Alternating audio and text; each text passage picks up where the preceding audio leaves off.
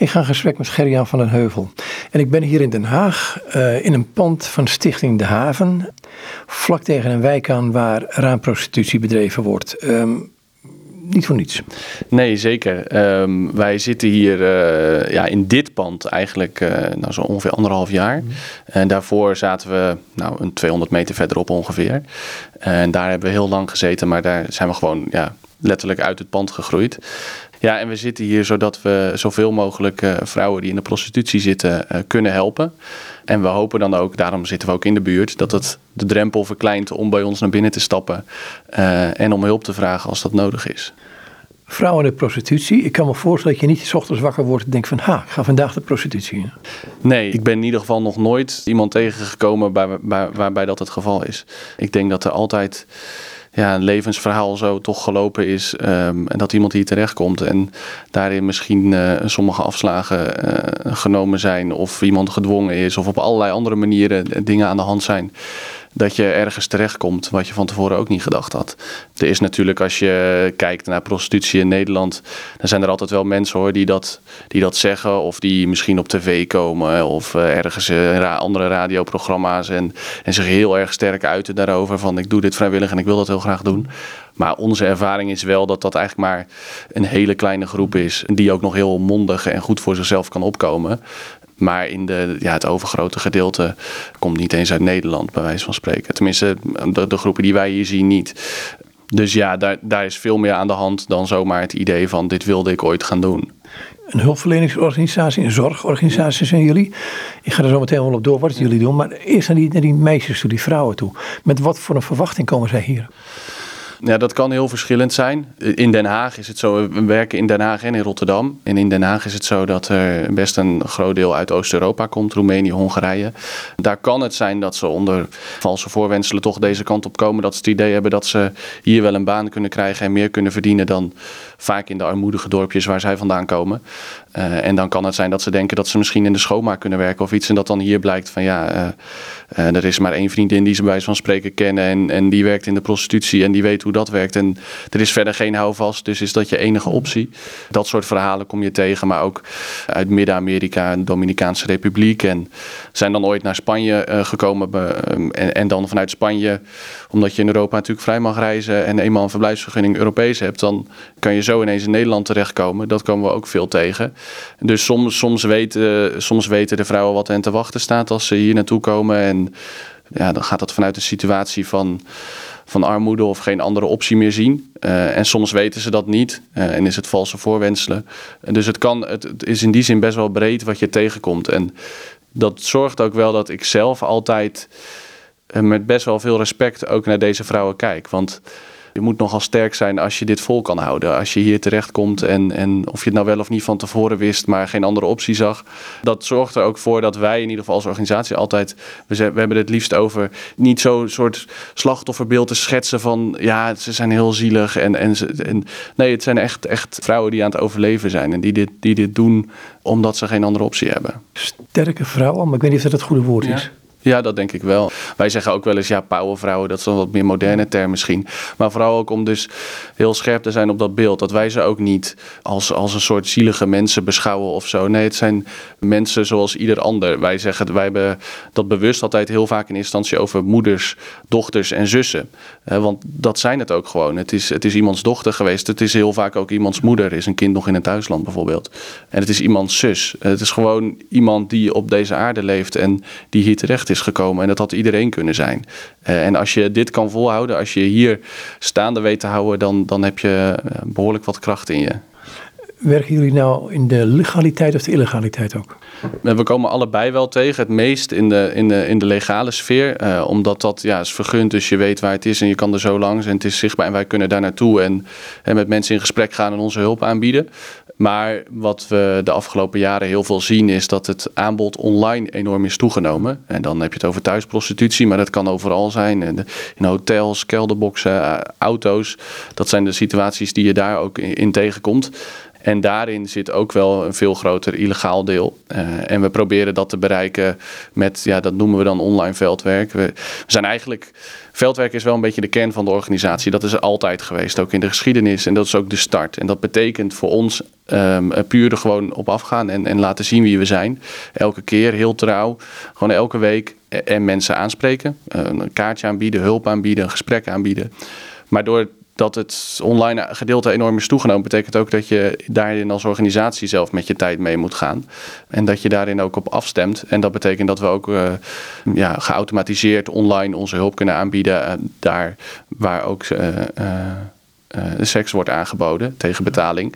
En dat betekent dat we mensen gewoon sms'jes kunnen sturen. En dan uh, op die manier dat ze van ons in ieder geval afweten dat als, uh, dat als er een situatie is waarin hulp nodig is, dat ze weten dat ze bij ons terecht kunnen. En dat, ja, daar krijgen we ook gewoon tegenwoordig cliënten uit. Overigens is het zelfs zo dat je daarin.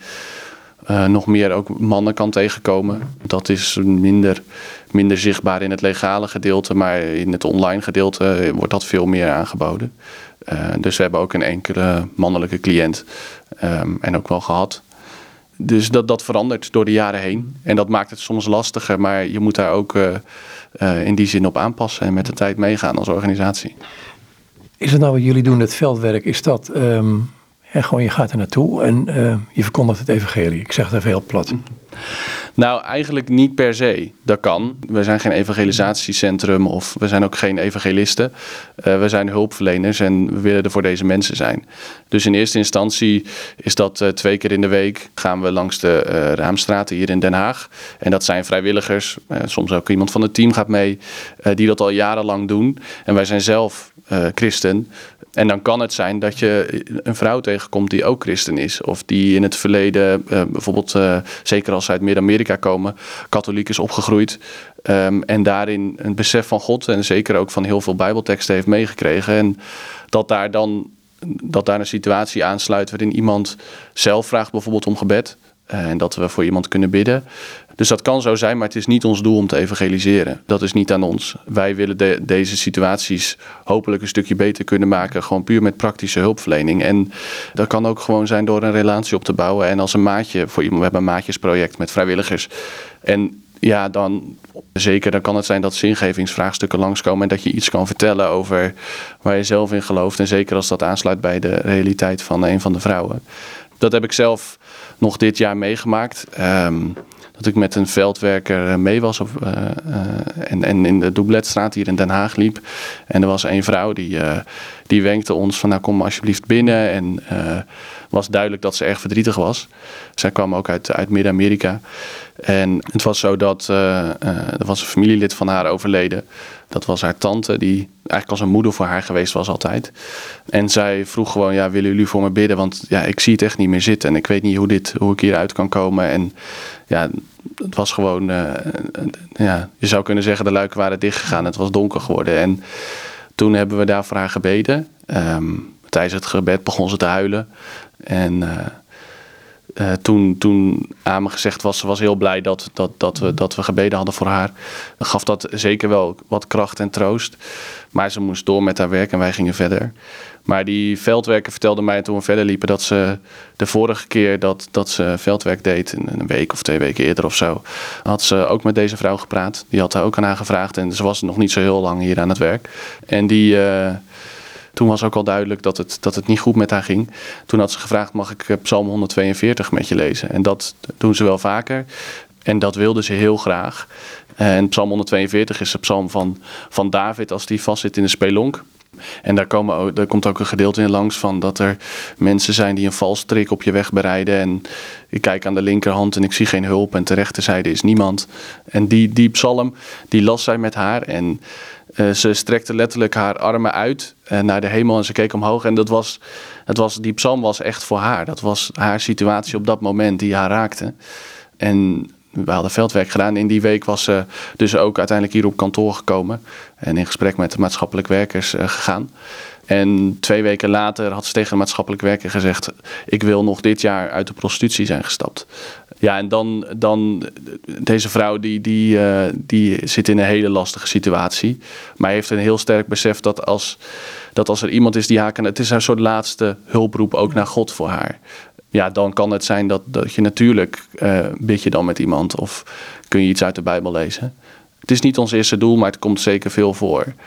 Kun je psalm gewoon voorlezen? Dan weet ik in ieder geval waar het over gaat. Ja, dat is goed. Want het was toen David met zo'n groep van het ongeregeld was hij, uh, had ja. zich aangesloten bij hem. Hè? Ja, dat klopt. Mensen waarvan wij denken van, mm, willen wij die wel in de kerk zien? Ja, dat klopt. En, en het, staat, het staat zo in Psalm 142. Een onderwijzing van David, een gebed als hij in de spelonk was. Ik riep met mijn stem tot de Heere. Ik smeekte tot de Heere met mijn stem. Ik stortte mijn klacht uit voor zijn aangezicht. Ik gaf te kennen voor zijn aangezicht mijn benauwdheid. Als mijn geest in mij overstelpt was, zo hebt gij mijn pad gekend. Zij hebben mij een strik verborgen op de weg die ik gaan zou. Ik zag uit de rechterhand en zie, zo was er niemand die mij kende. Er was geen ontvlieden voor mij, niemand zorgde voor mijn ziel. Tot u riep ik, o Heere, ik zei, Gij zijt mijn toevlucht, mijn deel in het land der levenden. Let op mijn geschrei, want ik ben zeer uitgeteerd. Red mij van mijn vervolgers, want zij zijn machtiger dan ik. Voer mijn ziel uit de gevangenis om uw naam te loven. De rechtvaardigen zullen mij omringen wanneer gij wel bij mij zult gedaan hebben. En dan denk ik als een vrouw denk, wat kunnen jullie haar nog meer bieden? Want het is één ding om te stoppen met prostitutie, maar dan? Ja, dat is ook dat is vaak een hele lastige weg. Dus we zijn daar ook heel voorzichtig in. Het, is niet, het, is zal niet vaak voorkomen dat je kan zeggen: Nou, oké, iemand komt uh, uh, met de hulpvraag van: ik, ik wil graag stoppen met prostitutie. En dat is een week later geregeld. Sommige trajecten duren jarenlang, omdat het ook, dat vinden wij ook altijd belangrijk. Kijk, het kan misschien zo zijn als mensen dit gesprek luisteren, dat ze denken: ja, maar eh, als je uit de prostitutie wil stappen dan, dan, en, en wij zijn er, dan, is dat, dan moet je dat toch zo gedaan hebben en is dat zo geregeld. Maar, maar wij zijn er, dat is een lange termijn. Ja, zeker. En, en dat, dat heeft er ook mee te maken dat er heel vaak op veel meer verschillende leefgebieden tegelijk problemen zijn. Dus en er is sprake van schulden. Uh, en er is sprake van misschien sociale isolatie. Zeker als je, als je het hebt over vrouwen die, die uit het buitenland komen. En er is bijvoorbeeld een taalprobleem. En in de breedte, of, of je zit in, in een huisvestingssituatie die, die je ook vasthoudt met een veel te hoog huurcontract in de vrije sector en, en slecht beschermd, zeg maar. Dat je dus op al die verschillende leefterreinen eerst zal moeten gaan kijken hoe kunnen we daar een stabiele situatie in creëren. Want als daar geen stabiliteit is en als iemand niet daarin ook gewoon echt regie kan nemen over, over de eigen situatie, ja, dan kan je misschien wel helpen. Maar dan is het een maand later, zit iemand in een andere, uh, op een andere plek, misschien uh, in de prostitutie of erger of wat dan ook. Dus, dus dat, kan, dat kan soms jaren duren voordat je daarin stappen kan zetten. En echt, echt een situatie op kan bouwen waarin iemand op de duur zover is dat je uit de prostitutie kan stappen. Om een voorbeeld te geven dat je ja, als je, niet, als je uit de prostitutie staat, heb je natuurlijk nog steeds veel geld nodig om, om jezelf te onderhouden. En, en zeker als het gaat om ook nog familie of kinderen in het buitenland. Dus uh, nou, dan zal iemand misschien ander werk moeten hebben of een uitkering moeten krijgen. Nou hebben mensen misschien ervaring met, met de bureaucratie in, in, Nederland. Uh, het kan nogal wat zijn als je een heel aantal brieven van de overheid krijgt. Als jij een uitkering wil aanvragen op zichzelf, is dat nogal, nogal een lastige taak. Zeker als je de taal bijvoorbeeld niet spreekt. Als je dan beseft dat het niet door de ambtenaren getypt zijn, die brieven, maar de algoritmes uh, verwerkt worden. Uh, ik zeg het heel ondeugend nu. Ja, ja, Nee, dat kan zeker inderdaad. En dat, en dat maakt het al een stuk ingewikkelder. Maar dat is ook bijvoorbeeld als je een. Dat, dat vinden we, dat is misschien nog wel een van de mooiste delen. Als, als iemand zover is dat hij ook ergens anders aan het werk kan gaan. Dus we hebben een netwerk ook van ondernemers. Het kan zijn dat ondernemers nu luisteren en denken: Nou, ik heb ook nog wel een paar, zeg maar, zogenaamd beschutte werkplekken. Um, en neem vooral contact op. Maar en, en dan op zo'n manier uh, proberen we iemand die zover is, die misschien al de taal voor in ieder geval basisniveau geleerd heeft. We hebben een cursus bijvoorbeeld daarvoor opgericht, werken in Nederland, dat we een aantal gewoon basisvaardigheden van als je nou in een normaal bedrijf werkt, hoe gaat dat nou een beetje? Waar, kun je tegenaan lopen? En waar ook ervaringen tussen vrouwen worden uitgewisseld die, die misschien ergens beginnen of stage hebben gelopen of in die zin al een stap verder zijn. Ja, en daar ben je niet zomaar. Dat is niet in, in twee maanden geregeld. En dat gaat ook met vallen en opstaan. En dat, dat is ook belangrijk dat dat kan en dat dat mag. Maar dat zijn, dat zijn langdurige uh, trajecten. Wat hebben jullie daarvoor bijvoorbeeld ook contact met, uh, mee met uh, International Justice Ministries? Die dus ook over advocaten beschikken, werkplek en noem dat meer die, die met dit soort problematiek voortdurend bezig zijn dan voortdurend in het buitenland. Hè? Over slavernij gaat het dan. Ja, zij doen het heel erg natuurlijk in het buitenland en in de situaties daar. En wij hebben op zich gewoon uh, onze. Uh, uh, wij kunnen met onze maatschappelijk werkers, maar ook met een aantal ketenorganisaties. Dus dat kunnen andere. dat, kan, dat kan misschien zijn bijvoorbeeld een schuldeisersbureau of sanering of mensen die daar goed in zijn, uh, hebben we ook contact mee. En, en op die manier hebben we ons netwerk waarin we op alle terreinen goede hulp kunnen bieden of weten waar we terecht moeten. Dus ja, dat, dat kan ook gaan om uh, um, ja, een die vrouw trouwens, die, waar ik net dat verhaal van vertelde van Psalm 142. Daar is het bijvoorbeeld zo dat zij eens een paar weken later, het is echt heel triest eigenlijk, maar is zij fysiek aangevallen door een man terwijl ze in de peeskamer stond en gewurgd ook. En daar is nu een strafzaak mm. is daaruit voortgekomen. Nou, dan zal zo iemand aangifte moeten doen. Ja, probeer dat maar te doen als je de taal niet goed spreekt en dan bij de politie uh, moet komen. En dat er soms ook nog wel een organisatie is die je helemaal niet zo goed vertrouwt, omdat het in je eigen land uh, de politie een stuk corrupter is dan, dan in Nederland uh, het geval is, gelukkig. Dus dan, dan ga je samen met haar kijken en met, haar met een advocaat in gesprek die je toegewezen is.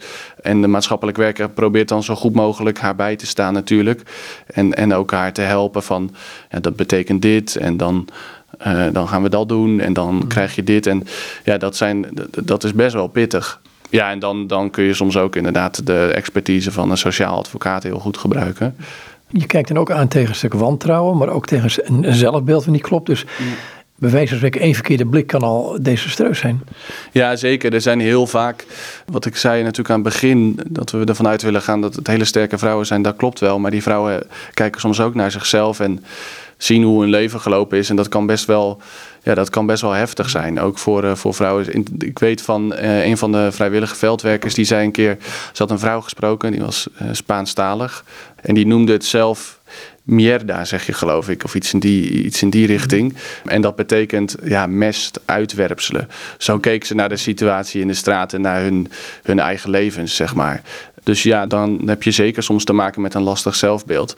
Maar ik denk dat, je, ik denk dat het een mooi onderdeel is van het werk dat wij ook kunnen doen. Dat je hoopt en ziet dat na een bepaalde tijd mensen inzien dat ze echt wel wat meer kunnen. En dat duurt soms even, dat duurt soms best lang. En ook een heel aantal gesprekken en een stuk winnen van vertrouwen. Want heel vaak zijn het allerlei situaties waarin vertrouwen al zo vaak geschaad is dat het best lastig is om daar misschien mee te beginnen. Maar dan een stap verder te komen en dat iemand misschien. Uh, we hebben hele basic taallessen ook, hebben verschillende niveaus daarin hoor, zodat ook hè, de, de, stappen gezet kunnen worden. Maar misschien met het beginnen van, van, van, van het leren van de eerste woorden Nederlands, vrouwen al heel trots kunnen zijn en kunnen een certificaat krijgen. Ja, dat, dat zijn wel dingen die daarin ook helpen. Dat je, dat je zelf ook op de duur ziet van hé. Hey, ik kan meer en er is misschien wel een ander perspectief mogelijk. Want het is ook wel belangrijk in een proces van uit de prostitutie stappen, dat je daar dat je dat ook zelf echt, dat, dat je dat wel daar ook in gelooft. Ja, als je niet, het geldt voor denk ik heel veel sociale situaties. Ik ben geen psycholoog, maar als je, als je ergens mee te maken hebt waar je mee moet dealen of waar je uit wil, ja, als je daar zelf niet in gelooft, dan wordt het heel ingewikkeld. Dus er moet ook een realisatie zijn van ja, er is echt wel een andere optie mogelijk. En natuurlijk, daar helpen wij heel graag bij als iemand dat wil. Um, dus daar probeer je ook echt wel in te ondersteunen en uit te leggen en te helpen. Maar daarom is het niet zomaar geregeld van de een op de andere dag. Ik heb ook dit was gehoord van uh, mensen die hulpverlening deden richting uh, druk, drugsverslaafden. Zeggen ze moeten er niet alleen zelf in geloven, maar ze moeten het ook voor zichzelf waard vinden dat ze geholpen worden. Ja, daar, kan ik me heel goed uh, iets bij voorstellen, inderdaad. En daarom is dat, wat ik eerder zei, ook zo belangrijk dat je dat wij, dat is een van de kernwaarden van onze organisatie. Dus dat zie je veel terug ook als je op onze website kijkt. En dat heb ik volgens mij al eerder al genoemd, ook in dit gesprek, maar dat we wel echt trouw zijn. En dat is misschien nog wel het meest belangrijke. Daarom zijn we heel blij met een heel aantal vrijwilligers die echt jarenlang al bij onze organisatie actief zijn. Zodat ze heel vertrouwenwekkend beeld ook zijn naar de vrouwen in de straat of in de seksclubs waar we naar binnen gaan. Omdat je er elke keer gewoon weer bent. Uh, en soms duurt het jaren voordat iemand ineens zegt: Ja, ik heb toch wel hulp nodig. Of dat durven te zeggen of met een hulpvraag komen. En dan kan je daar ook aan beginnen. Want als ze dat vertrouwen niet hebben, als ze niet weten dat ze op je aan kunnen, dan wordt het heel lastig om vanuit zo'n situatie daadwerkelijk bij iemand aan te kloppen en te zeggen: joh, ik heb, ik heb nogal een lastig verhaal te vertellen. Of ik zit nogal in een situatie waar ik zelf helemaal niet had gewild, maar ik moet mijn hoofd maar boven water zien te houden, bij wijze van spreken. En überhaupt te geloven dat, dat, die, dat die ander jou ook echt kan helpen. Of, of een stapje verder kan komen. Dus dat, dat is altijd heel belangrijk. Net zo goed als, als dat je daarin heel persoonlijk bent. Uh, dus, dus ja, die mensen doen dat, van onze vrijwilligers doen dat al jaren. Dus dat je elke keer echt daadwerkelijk uh, iemand groet. Uh, en zegt, joh, kan ik iets voor je betekenen? Of hoe gaat het met je? Misschien soms alleen die vraag. En vanuit dat je daarin een band op kan bouwen, ja, dan kan je misschien een stapje verder komen. Als je zomaar zegt van ja, er is een hulporganisatie en als je hulp nodig hebt, dan moet je daar zijn. Ja, dat, zo werkt het niet in dit soort situaties. Ja. En die vrouwen een ZZP'ers of staat er een beschermeling bij, een pooier? ja, dat is een goede vraag. Dat, dat, dat, dat kom je allebei tegen. Dus in Nederland is een deel van de prostitutie natuurlijk legaal. Uh, en dan, kan je dan, uh, dan heb je een soort vreemdsoortige constructie uh, als het gaat om prostitutie. Dat heet opting in. Ik zal niet al de details daarvan uitwerken. Maar het kan zijn dat iemand die is gewoon geregistreerd en ja, die schrijven zich in bij de Kamer van Koophandel, zeg maar. Maar het kan wel degelijk zo zijn dat er soms een pooier achter staat. Dat komen we ook tegen bij een deel van de, van de vrouwen. En in heel veel gevallen is dat ja, is dat wat diffuser of misschien niet zo duidelijk. Maar heb je soms wel het vermoeden. Um, uh, maar we komen het tegen. En het is dus ook niet per se zo dat als iemand misschien ingeschreven is bij de Kamer van Koophandel, dat het niet zo is. Want um, wat je ook nog wel tegenkomt, is dat, als bijvoorbeeld, ik zeggen, ik denk dat dat iets meer zal voorkomen, misschien bij de Oost-Europese situaties. Maar dat is mijn vermoeden hoor. Het is altijd lastig om daar, daar hele harde uitspraken over te doen. Maar dat iemand geholpen is om hier te komen. En nou, wat ik eerder al zei, onder valse voorwenselen. Maar uiteindelijk diegene precies weet van. Nou ja, je moet dit en dit en dit nodig. En dan sta je hier achter een raam. Ja, je kan geen andere kant op, want je weet zelf niks. Of je weet niet hoe het hier werkt. Ja, dat, dat is best lastig om daarin ook uh, bij wijze van spreken mensenhandel aan te tonen of zo. Of iets in die trant. En, en als iemand daar überhaupt zelf al het idee heeft dat ze daar slachtoffer van zijn. Want ja, dat, dat moet je ook, uh, hebben niet altijd duidelijk slachtofferbeeld erbij bij zichzelf. Die denken gewoon van ja, dat was via een kennissennetwerk of zo. Of soms echt een vriend. Wat we ook tegenkomen is dat het ja, toch via een loverboy gaat. Dus dat iemand eens een relatie krijgt met iemand. En dat blijkt dan later toch niet zo goed, zo goed te zijn. Of die heeft niet het beste met je voor. Ik weet het verhaal van één cliënt dat zij wilde zelf ook heel graag haar verhaal daarover vertellen. Dus dat hebben we op de duur gedaan met een filmpje. Dat is te zien op YouTube en ook op onze website. Natuurlijk, die naam is wat geanonimiseerd. Dat is niet haar echte naam, maar Deborah heet zijn dat filmpje. En ja, die, die, dat was gewoon een Nederlands meisje. Zij kwam uh, in aanraking met. Uh, ze kreeg een vriendje en dat bleek. Die bleek na een tijdje toch niet goed voor haar te zijn. En die mishandelde haar. En zo is ze uiteindelijk daardoor in de prostitutie beland. Ja, dat, dat kom je ook tegen. Dat zijn, dat zijn hele trieste en heftige verhalen. Maar dat laat ook zien dat het niet het zijn geen gegeven situaties van iemand die zomaar. Eh, dat, al, dat het altijd zo is van. Nou, ik ben maar in de prostitutie gaan werken of zo. Of iets in die Want het is ja, vaak veel meer. Ja, ik bedoel, als er zo'n loverboy of zo'n pooier bij zit. dan is het ook zijn inkomen wat jullie bedreigen door hen eruit te willen halen. Ja, dat klopt. Dat kan zo zijn. Eigenlijk komen we daar niet zo heel snel mee in aanraking hoor. Dus, um, want als mensen bij ons natuurlijk uh, hulpverlening hebben, dan zijn ze al een drempel over om, om, om, dat, om daar überhaupt uh, bij ons aan te kloppen. Maar wij hebben inderdaad ook uh, vrouwen die we bijstaan, die waarbij een mensenhandelzaak uiteindelijk wel is opgelost en die een schadevergoeding hebben gekregen. Ja, en, en dat kan zijn dat je daarin natuurlijk voor een deel daarin natuurlijk het, de situatie van is benadeeld. Maar het is niet zo dat ze hier voor de deur staan van... hé, hey, wat doen jullie met ons? Zelfs al zouden ze daarin misschien van ons bestaan weten... of, dat, of daarin iets willen doen... Dan, zijn, dan zou dat ook natuurlijk vrij dom zijn vanuit hun situatie gedacht. Geven jullie ook voorlichting, vrouwenverenigingen, kerk en dat soort dingen meer... Wat vertel je daar en wat kom je daar tegen van vragen? Want ik denk dat de vraagstelling daar iets anders zou zijn dan wat ik nu gevraagd heb. Ja. Nee, dat doen we zeker. Dat doen we heel breed in heel veel kerken. Eh, en dat doen we ook heel graag omdat we het ook belangrijk vinden om, om een kerkelijke achterban te betrekken bij, bij wie we zijn en wat we doen. Voor een deel omdat we afhankelijk zijn van giften en donateurs. Dus, dus natuurlijk heel graag willen laten zien waarom het belangrijk is wat we doen zodat mensen ook bereid zijn om, om ons te steunen. Maar ook om te laten zien dat deze situaties vaak wel wat ingewikkelder zijn dan alle beelden die erover bestaan. Dat kan zijn dat, dat, dat, dat mensen zich onmogelijk kunnen voorstellen dat je misschien nog uit de Bijbel kan lezen of kan bidden. terwijl je misschien hier in een peeskamer aan het werk bent. Maar dat wel degelijk zo is en dat dat misschien heel onbegrijpelijk is, maar dat is het voor mij misschien ook op zo'n moment. Maar het is wel heel wezenlijk. Ehm, en het komt daar misschien nog wel veel en veel dichterbij dan in al die kerkelijke situaties. Die heel goed en mooi kunnen zijn hoor, zeker. Want ik, ben, ik, ga zelf naar de kerk en ik haal daar heel veel geloof en voldoening uit. Maar ook om te laten zien dat in de meest heftige situaties, als je dan kan bidden, dan heb ik het idee dat het contrast misschien daar op zo'n moment zo groot is, dat God wel veel en veel dichterbij komt. En als je daar iets over kan vertellen, dan helpt dat al heel veel in het, in het misschien weghalen van, halen van allerlei beelden die erover kunnen bestaan.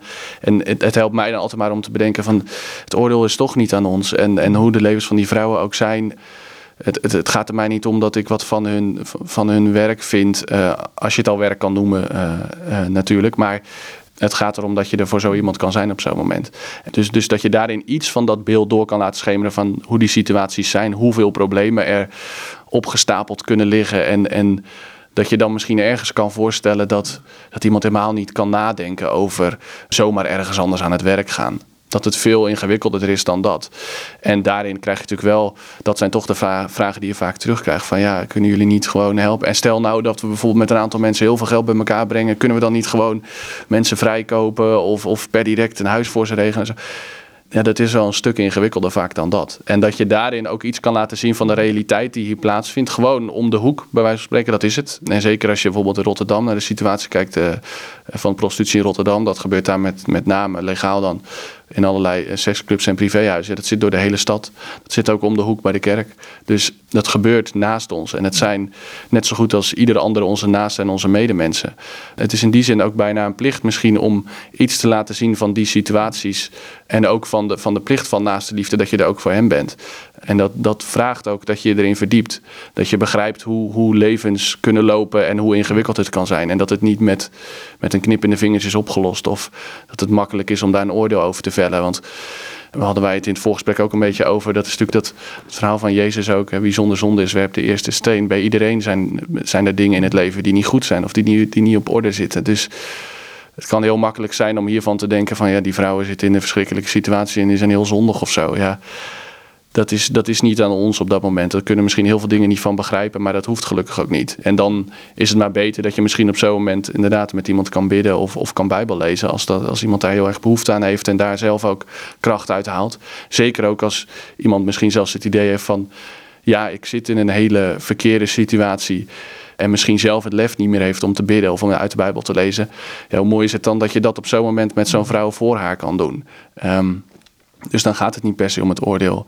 Uh, en dat je daarin iets van door kan laten schemeren, ook in, in, kerken, bij gemeenteavonden, bij vrouwenverenigingen. Dat vind ik zelf heel mooi, omdat dat ook op een bepaalde manier ogen opent voor de realiteit die er gewoon in onze samenleving is. Dat als je aan de rand staat en helemaal niks hebt en weinig steun of, of weinig netwerk, ja, hoe moeilijk het leven dan kan zijn. En het is denk ik heel goed om dat te laten zien aan mensen. En ook in kerken om daar met elkaar over na te denken. Dus, dus ja, dat doen we veel en uh, dat blijven we doen. En als, als er mensen zijn die luisteren, die denken ik zou heel graag ook met, met mijn gemeente of met mijn vrouwenvereniging of met de jeugdvereniging of wat dan ook hierover na willen denken, dan kunnen ze ons altijd benaderen. En dan uh, willen we dat heel graag doen. Web, website ook? Ja, ja, gewoon via de website www.dehaven.nl. En er is ook zelfs nog een kopje. Uh, bovenaan staat uh, doe mee en dan kun je op klikken. En dan is er ook nog zelfs een pagina gericht op kerken waar ze dan direct uh, contact kunnen opnemen met ons. En dat kan altijd via de contactpagina. En dat is heel, spreekt voor zich. Ja, dit is heel wezenlijks. Hè? Dat hadden we het voorgesprek even, voorgesprek even over. Dat Jezus dus zei wie zonder zonde is, werpt de eerste steen. De enige zonder zonde daar was Jezus zelf. Ja. En hij werpt geen steen, maar hij veroordeelt niet.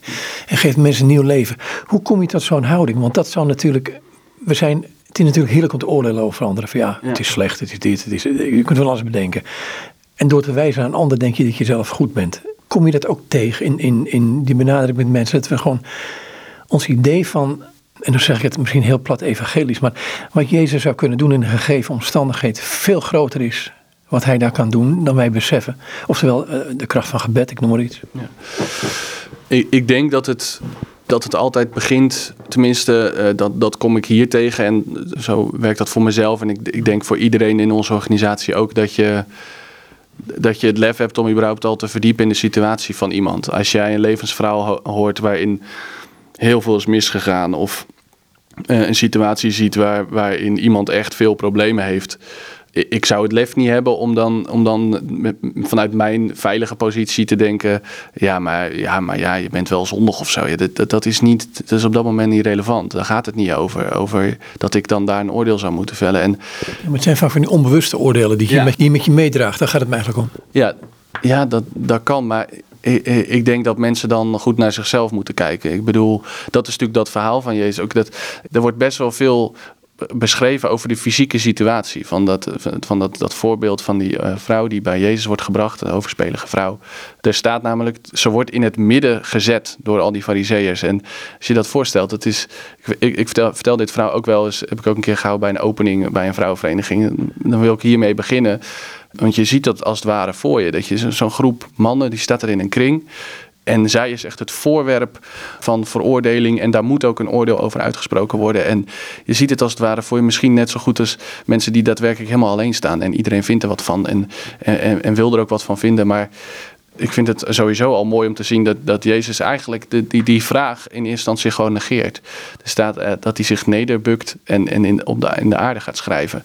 Ik denk dat het er vooral bedoeld is als van hij negeerde op dat moment het oordeel wat van hem gevraagd werd. Of dat hij dat, de vraag van die fariseeën, of hij liet zich gewoon niet, niet zeggen dat hij op dat moment iets moest doen door die mensen. En ze zeuren door, staat er ook nog. In andere woorden natuurlijk, maar ik denk dat het daar ongeveer op neergekomen zal moeten zijn. En dan staat er dat hij nog steeds zich nederbukt en in de aarde schrijft. En dan staat er, hij richt zich op. Dus uh, op een bepaald punt negeert hij dat niet langer. Uh, dus hij staat op. En dan zegt hij natuurlijk, wie zonder zonde is, werpt de eerste steen. En ze druipen af. En dan staat er nog steeds een vrouw die in het midden stond. En dan richt hij zich tot haar natuurlijk. En dan zegt hij, als zij u niet veroordelen, veroordeel ik u ook niet. Ik denk dat daar de realisatie in zit het is een hele gevleugelde uitspraak geworden, denk ik. Zeker in kerken natuurlijk en onder christenen. Maar wie zonder zonde is, werpt de eerste steen. Ja, heb het lef maar. Ik denk dat dat de eerste vraag, eerste vraag moet zijn bij mensen terug. Als je van alles denkt over die ander of wat dan ook. Of uh, als je bewust bent van je, uh, van je eigen oordelen daarover. Ja, kijk even naar jezelf. En er zit al zoveel in, in ons hart en in ons hoofd wat echt niet op orde is. Of er hoeft maar iets te gebeuren in jouw leven. Kan misschien ook totaal de andere richting op gaan. Dus eh, ik denk dat je daarin beseft dat we allemaal mensen zijn. En dat dat ook iemands dochter is geweest of iemands moeder is. Ik denk dat dat al het begin is, dat dat heel goed werkt om, om te beseffen dat je, dat, je zelf ook maar een mens bent. Uh, ik, denk dat dat het belangrijkste is. Ten andere aspect, um, als je praat in, in vrouwenvereniging, jongerenvereniging, um, in kerken. Is er iets als dat je mensen probeert bewust te maken van de kracht van het gebed, wat, wat mensen kunnen hebben? Want het wordt vaak een beetje gedaan van, kunt je gewoon beter praktisch helpen? En het gebed, ja, dat is leuk als het erbij komt, maar daar gebeurt het toch soms? Ja, dat denk ik wel. Dat is een beetje wat ik net vertelde. Daarom vertel ik dat verhaal vaak van die vrouw van Psalm 142 omdat dat mij heel duidelijk heeft gemaakt dat je staat in een peeskamer, dus de kamer waar zij, waar zij dan werken, achter het raam. Het is misschien een van de meest bizarre situaties die je kan voorstellen. Dat je dan... een stuk geestelijke strijd, denk ik. Ja, ik denk wel dat het daar heel, heel scherp op elkaar aankomt. En zeker omdat die peeskamer ook staat voor dat hele ingewikkelde levensverhaal. Met armoede en geen uitweg zien en, en weinig. Deze vrouw is, is ook nog in een situatie dat ze de taal niet spreekt en afhankelijk is van anderen die ze dan weer betaalt om überhaupt van A naar B te komen. Uh, um, zit ook in een huisvestsituatie die niet, die niet fijn is. En zo afhankelijk daar staat die situatie voor waar je op dat moment middenin staat. En als je dan, Veldwerk, we allebei een hand op haar schouder en dan bidt tot God. Ik denk dat, dat, dat, um, die aanwezigheid is dan zo sterk uh, op een bepaalde manier. En misschien wel omdat je dus in een peeskamer staat. Het contrast is zo enorm. Maar die vrouw beseft heel goed, meer dan wie ook, dat ze God nodig heeft. Dat hij de enige is die haar echt, echt uiteindelijk zou kunnen redden. En dat besef is zo enorm als je, als je, de, als je de, ja, de, de moeilijkheid van die situatie ziet. Ja, wij kunnen natuurlijk zeker praktisch helpen. Maar als je, dat vind ik toch het mooiste als dit raakt aan, aan het geloof wat sommige vrouwen toch hebben. Um, ook al zijn ze misschien zelf helemaal ze niet meer het idee dat het, dat het nog zou kunnen of mogen voor hen. Het is lastig om dat uit te leggen. Maar ik denk, ik hoop dat mensen er wel iets van voelen. Dat je op zo'n moment een God heel dichtbij kan komen. Maar ik bedoel eigenlijk meer als je in de kerk bent. Ehm, wij zijn vaak Tenminste, dat is ook een hele lelijke uitspraak die ik nu doe natuurlijk. We zitten vaak langer voor de tv en uh, langer op onze iPhone dan dat we in gebed zijn voor mensen. Gewoon de voorbeelden van mensen. Dat kunnen wij want niet iedereen gaat zo'n peeskamertje binnen. Nee. nee, zeker. Dus dat is, dat is altijd uh, wat we, waar we kerken ook toe oproepen. Van bid voor deze situaties en voor deze mensen. Uh, zonder oordeel. Of ze nou wel of niet iets van God kennen of van de Bijbel kennen. Maar er is altijd, juist ook uh, als het gaat om mensen aan de rand van de samenleving. Dat kan een doelgroep zijn waar wij mee werken. Dat kan veel breder zijn. Je kan, je kan er van alles van vinden. En je kan het idee hebben dat, dat, dat dingen beter moeten of anders moeten. Of hoe verschrikkelijk het ook in Nederland geregeld is. Ik kan je al hele lange discussies over voeren, over al deze situaties. Maar het is denk ik veel beter om maar gewoon stil te zijn en te bidden en, en, op zo'n manier iets, iets bij te dragen. Um, zeker ook omdat dat besef bij de vrouwen die wij soms tegenkomen er ook echt wel is. Die, die soms liever hebben dat anderen voor hen bidden, omdat ze het idee hebben dat ze dat zelf misschien niet meer kunnen. Dus uh, bedenk dat maar als je, uh, als je in de kerk zit en, en misschien het idee hebt dat je ergens een oordeel over moet hebben. Of dat nou over onze doelgroep is of over andere situaties.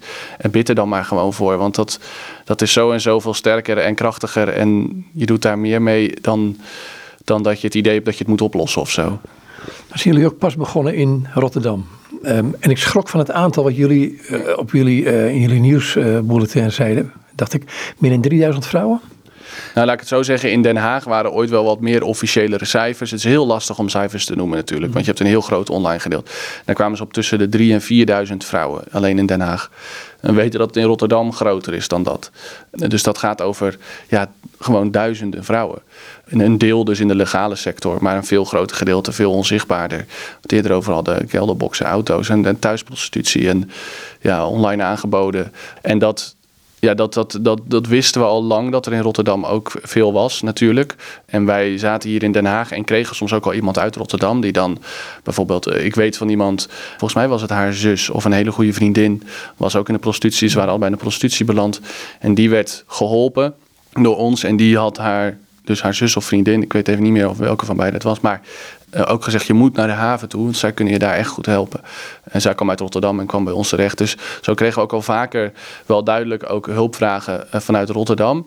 Um, we wisten dat daar de nood net zo hoog kan zijn als hier. Um, alleen je moet er naartoe. Je moet, het, je moet dichtbij zijn en je moet laten zien dat je, er, dat je echt voor deze doelgroep wil zijn. Vanwege al die problemen die ik eerder noemde. Misschien een gebrek aan vertrouwen of wat dan ook. Dus we hebben al eerder het besluit genomen dat we wilden uitbreiden naar Rotterdam. Door corona was dat een tijdje wat lastiger.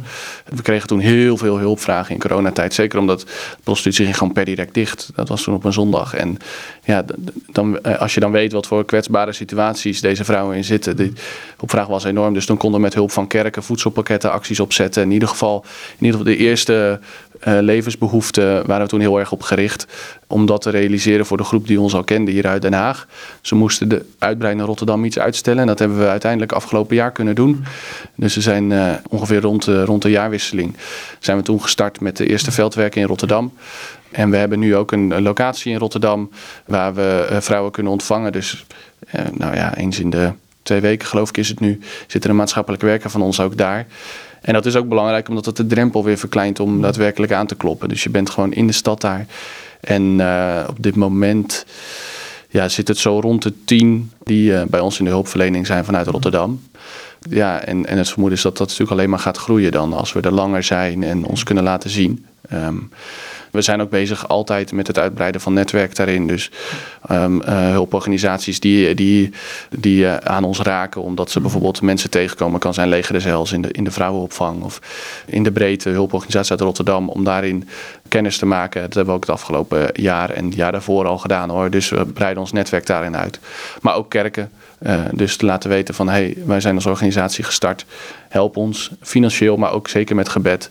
Dus we zijn daarin bezig ook gewoon om het uit te breiden. Het is echt een, echt een jaar van starten en beginnen. Maar de eerste, de, de eerste mensen zijn er al die onze hulp daarin nodig hebben.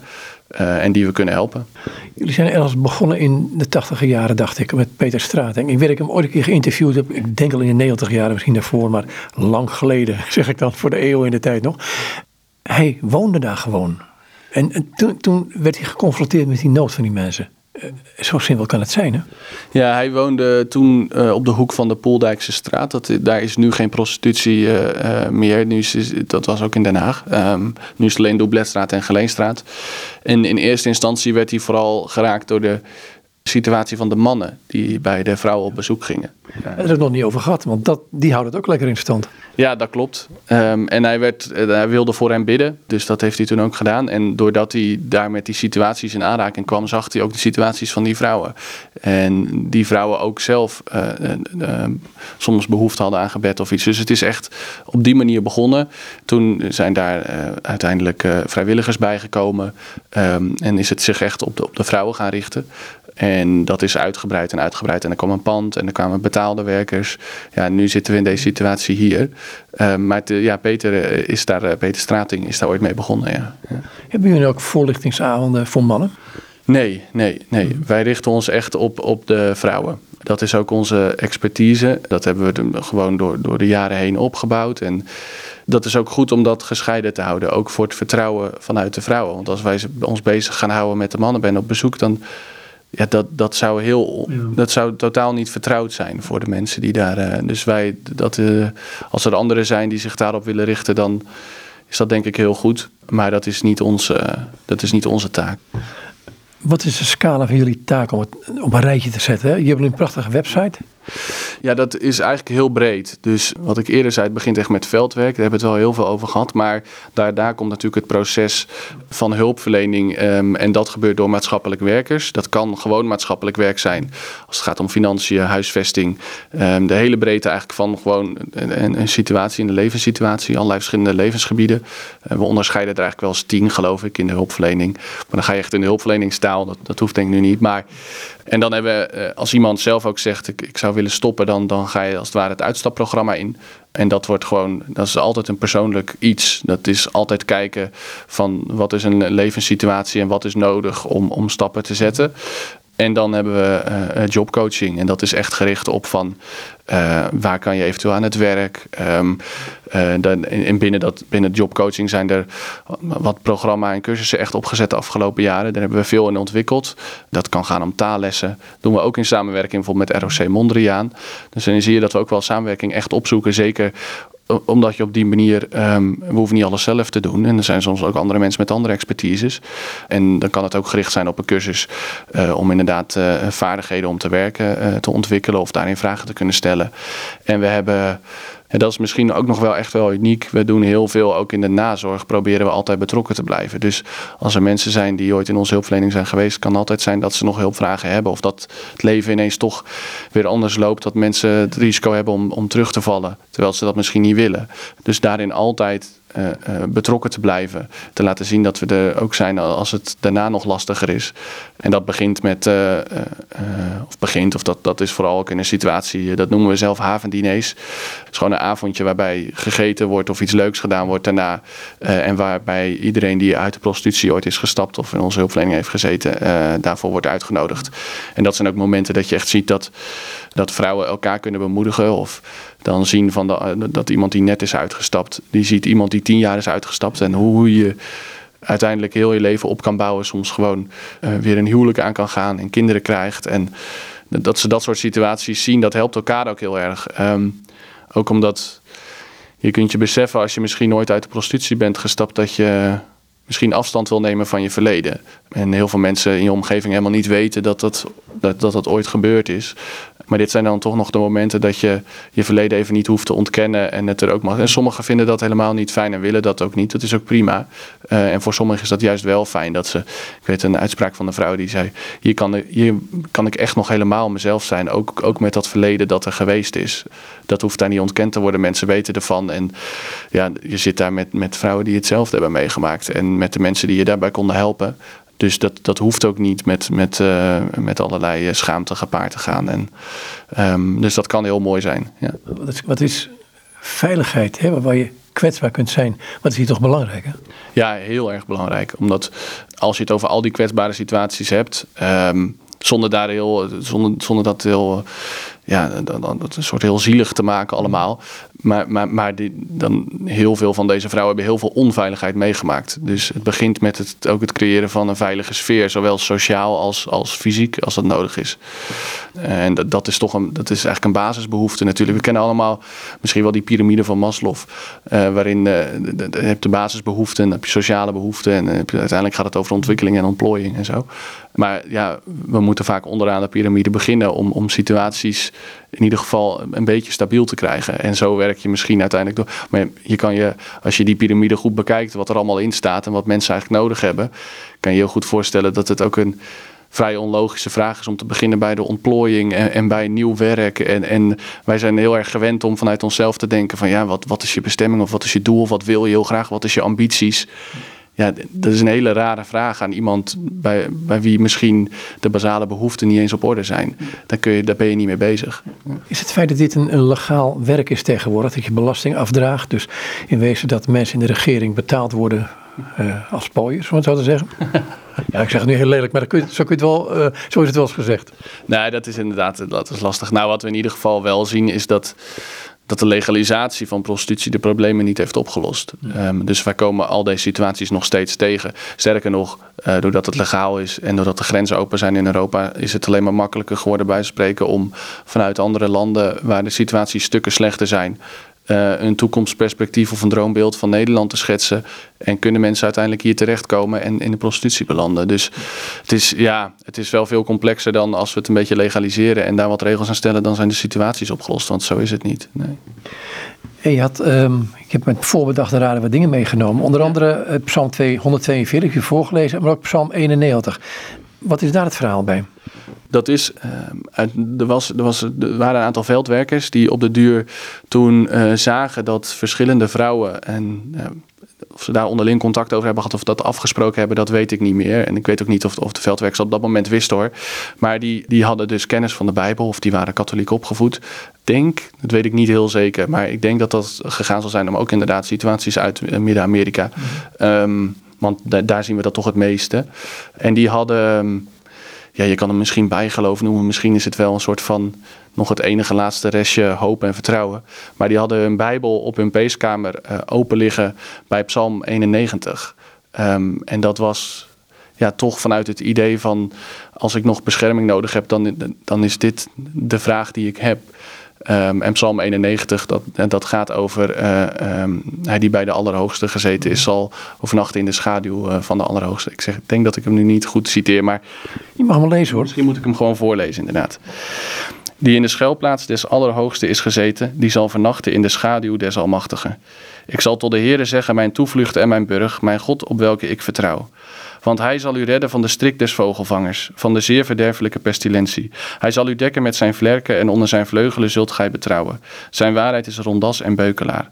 Gij zult niet vrezen voor de schrik des nachts, voor de pijl die des daags vliegt, voor de pestilentie die in de donkerheid wandelt, voor het verderf dat op de middag verwoest. Aan uw zijde zullen er duizend vallen en tienduizend aan uw rechterhand. Tot u zal het niet genaken. Alleenlijk zult gij het met uw ogen aanschouwen en gij zult de vergelding der goddelozen zien. Want gij, Heere, zijt mijn toevlucht, de Allerhoogste hebt gij gesteld tot uw vertrek. Ik zal u geen kwaad wedervaren en geen plagen zal uw tent naderen. Want hij zal zijn engelen van u bevelen dat zij u bewaren in al uw wegen. Zij zullen u op de handen dragen, opdat gij uw voet aan geen steen stoot. Op de felle leeuw en de adder zult gij treden. Gij zult de jonge leeuw en de draak vertreden. Terwijl hij mij zeer bemint, spreekt God, zo zal ik hem uithelpen. Ik zal hem op een hoogte stellen, want hij kent mijn naam. Hij zal mij aanroepen en ik zal hem verhoren. In de benauwdheid zal ik bij hem zijn. Ik zal er hem uittrekken en zal hem verheerlijken. Ik zal hem met langheid der dagen verzadigen en ik zal hem mijn hel doen zien. Dit zou dus, als je zelf deze psalm leest, hè, en die wordt nogal vaak gelezen, denk ik, dan zou je toch aan al die meisjes kunnen denken. Denken van, laat God dit gebed alsjeblieft verhoren. Jazeker. Um, um, en ik denk ook dat dat hun eigen hoop is. Anders leg je dat niet, niet open neer op je peeskamer. Zeker ook als je bedenkt dat heel veel vrouwen in de prostitutie met heel veel geweld te maken hebben. Er zijn wel onderzoeken geweest en meer dan 60% uh, eh, heeft te maken met fysiek geweld. En dan nog los van misschien al het sociale uh, geweld wat je, wat je eigenlijk tegenkomt. Um, dus dat is enorm. Heel veel vrouwen hebben wel eens een keer een situatie meegemaakt waar, waarin ze fysiek uh, bejegend werden of waarin ze misschien geslagen zijn of, of wat dan ook. Dus, dus dan, en als je dat bedenkt en dan die situatie waar zij zitten, dan is zo'n psalm, dat, is, dat, is, dat gaat veel verder en veel dieper dan dat wij misschien met, als we in een hele, ik hoop dat dat voor heel veel luisteraars geldt hoor, dat, dat je een, een fijne situatie hebt waarin je je veilig voelt bij de mensen om je heen en in je thuissituatie. Als je dan deze situaties bedenkt, ja, dan, dan zegt dat nogal wat. Als je dan Ehm, hoopt op de belofte van God dat hij je onder zijn vleugels beschermt. En dat hij zijn engelen stuurt om jou te bewaren. Ja, dat, dat is. Uh, ik denk dat is heel lastig te bevatten. En, en, en ja, wat dan als, als, als, als die situaties niet zomaar opgelost zijn. En, en dat zijn allerlei lastige vragen, denk ik hoor. Maar um, het wordt wel heel wezenlijk op zo'n moment. Ja. Waarom doe je dit werk? Um, omdat ik, uh, uh, ik denk door wat ik eerder zei, dat je eh, als je het lef hebt gehad om je er een beetje in te verdiepen en om mensen te ontmoeten en, en een levensvrouw aan te horen. Ik woon zelf in Amsterdam en van daaruit kende ik ook al de situatie um, en heb ik ook mensen ontmoet. Dan, dan raakt het je toch ergens. Als dat niet zo is, dan, dan klopt er denk ik iets niet. Dus, dus ja, dat is wel de, dat is de, uiteindelijk de grootste drijfveer. En dat, dat, dat is altijd toch, zijn dat, zijn dat personen die, die het lef hadden om hun eigen verhaal te vertellen. En, dat je dat, dat aanhoorde en dat dat je raakt ergens. En dan weten, ja, er is er iets zo gruwelijk mis. En er zijn, er zijn zoveel uh, mensen die, die, uh, die onze hulp nodig hebben daarin. Die aan de rand van de samenleving staan. Ja, dat, daar kan je niet omheen lopen. Daar kan je niet van wegkijken. Zelf herinner ik me dat als sprak een vrouw en die, um, uh, die, die was ook heel vaak fysiek uh, aangevallen geweest en, en had ook te maken met, met, een, met mensenhandel. En ik sprak haar toen zij al uitgestapt was. En dat was al een, een behoorlijke poos geweest.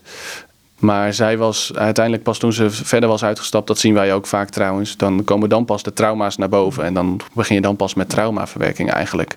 En zij zat ongeveer in die, in, in die fase. Um, en zij kon letterlijk niet meer in de buurt van mannen komen, want dan blokkeerden ze gewoon.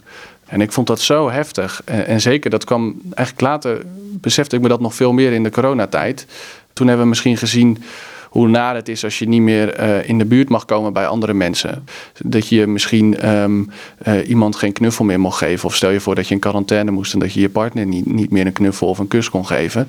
We, mensen hebben gewoon behoefte aan nabijheid en fysiek contact. En het was bij haar zo kapot gegaan dat, dat je blokkeert als er iemand in je buurt komt. Dat is, dat is onvoorstelbaar. Uh, en dat raakte mij toen heel erg dat ik dacht, dit, hoe kan het dat we situaties laten bestaan waarin mensen dit elkaar aan kunnen doen? Gewoon in onze zogenaamd beschaafde samenleving, waarin we zo ver ontwikkeld zijn en allerlei ideeën hebben over wat goed is en, dat we zo fantastisch bezig zijn. En, maar dit is, dit, dit, zijn, dit is de realiteit van, van, van mensen bij ons om de hoek, uh, bij ons in de stad, bij ons in, uh, in Nederland. Ja, dat, dat, dat, dat besefte ik me toen heel goed, dat, dat ik daar ik, ik, zeg niet dat ik altijd hierin zou werken hoor. Of dat ik, dat ik, maar ik zal er nooit meer van weg kunnen kijken. Wat is jouw gebed? Um, uh, mijn gebed is wel dat ik hoop dat, dat, dat we zoveel mogelijk vrouwen kunnen bereiken. Um, die onze hulp nodig hebben. En dat, dat we ook kunnen laten zien dat we hopelijk echt wat voor ze kunnen betekenen.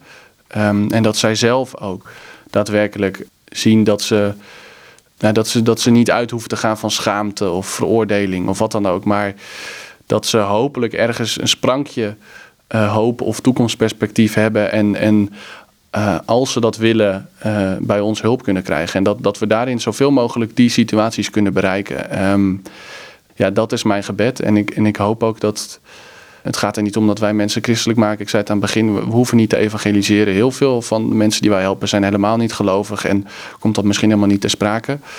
Uh, maar dat die situaties er soms altijd zijn. Uh, dat is toch, daar, daar, daar komt zoveel in samen. Als je, wat ik eerder zei, in zo'n peeskamer uh, voor iemand kan bidden. Of ik weet van een vrouw die Dan was haar eigen doorgaande gebed, wat ze alleen nog maar. Uh, dat werkt misschien vaak zo ook bij mensen die luisteren. Dat je misschien zelf niet meer kan bidden, maar dan kan een psalm heel veel. Uh, daarom heb ik ook twee psalmen meegenomen. Maar dan kan een psalm misschien die woorden geven die je, die je eigenlijk zoekt. En het was haar gebed, Psalm 23. Dat, dat was nog het enige wat ze. De Heer is mijn herder en ik zal niet vrezen. En dat. Uh, ik hoop dat, dat we juist op die situaties er altijd zijn en, en ze kunnen bereiken en kunnen laten zien wat ons hart is. Um, en dat ze, daarin, dat ze daarin geholpen kunnen worden. Het licht schijnt tenslotte in de duisternis. Zeker. En we, dat is ook een, een beeld dat we vaak gebruiken. We noemen ook onze vaste donateurs, die heten bij ons lichten. Um, omdat we hopen dat zoveel mogelijk mensen ook hun licht willen laten schijnen. En de, we komen situaties tegen wat je inderdaad als het heel veel duisternis kan omschrijven. Als je misbruik, geweld of dwang, als, als dat, die situatie, dat, is, dat kan heel donker zijn. Wat ik eerder zei, alsof de luiken een beetje dicht zijn. Je daar, daar ergens iets van een lichtstraal doorheen kan laten uh, uh, stralen. Als dat alleen al is misschien door een glimlach um, en even de vraag hoe gaat het. Of misschien door, door, door zomaar iemand even ergens praktisch mee te kunnen helpen. Als ze hier op ons kantoor komen en ons maatschappelijk werkers uh, meekijken naar misschien een brief die ze zelf helemaal niet begrijpen. Dan gaat er soms net even zo'n luikje open of dan gaat er, komt er zo net even zo'n lichtstraal langs. En dat, ja, uh, dat is toch wel het gebed. Dat we dat voor zoveel mogelijk mensen die dat nodig hebben, dat ze weten dat we er zijn en dat ze, dat ze ook de drempel over durven te stappen. Nogmaals, uh, tot slot, uh, jullie hebben een website waar een heleboel informatie op staat.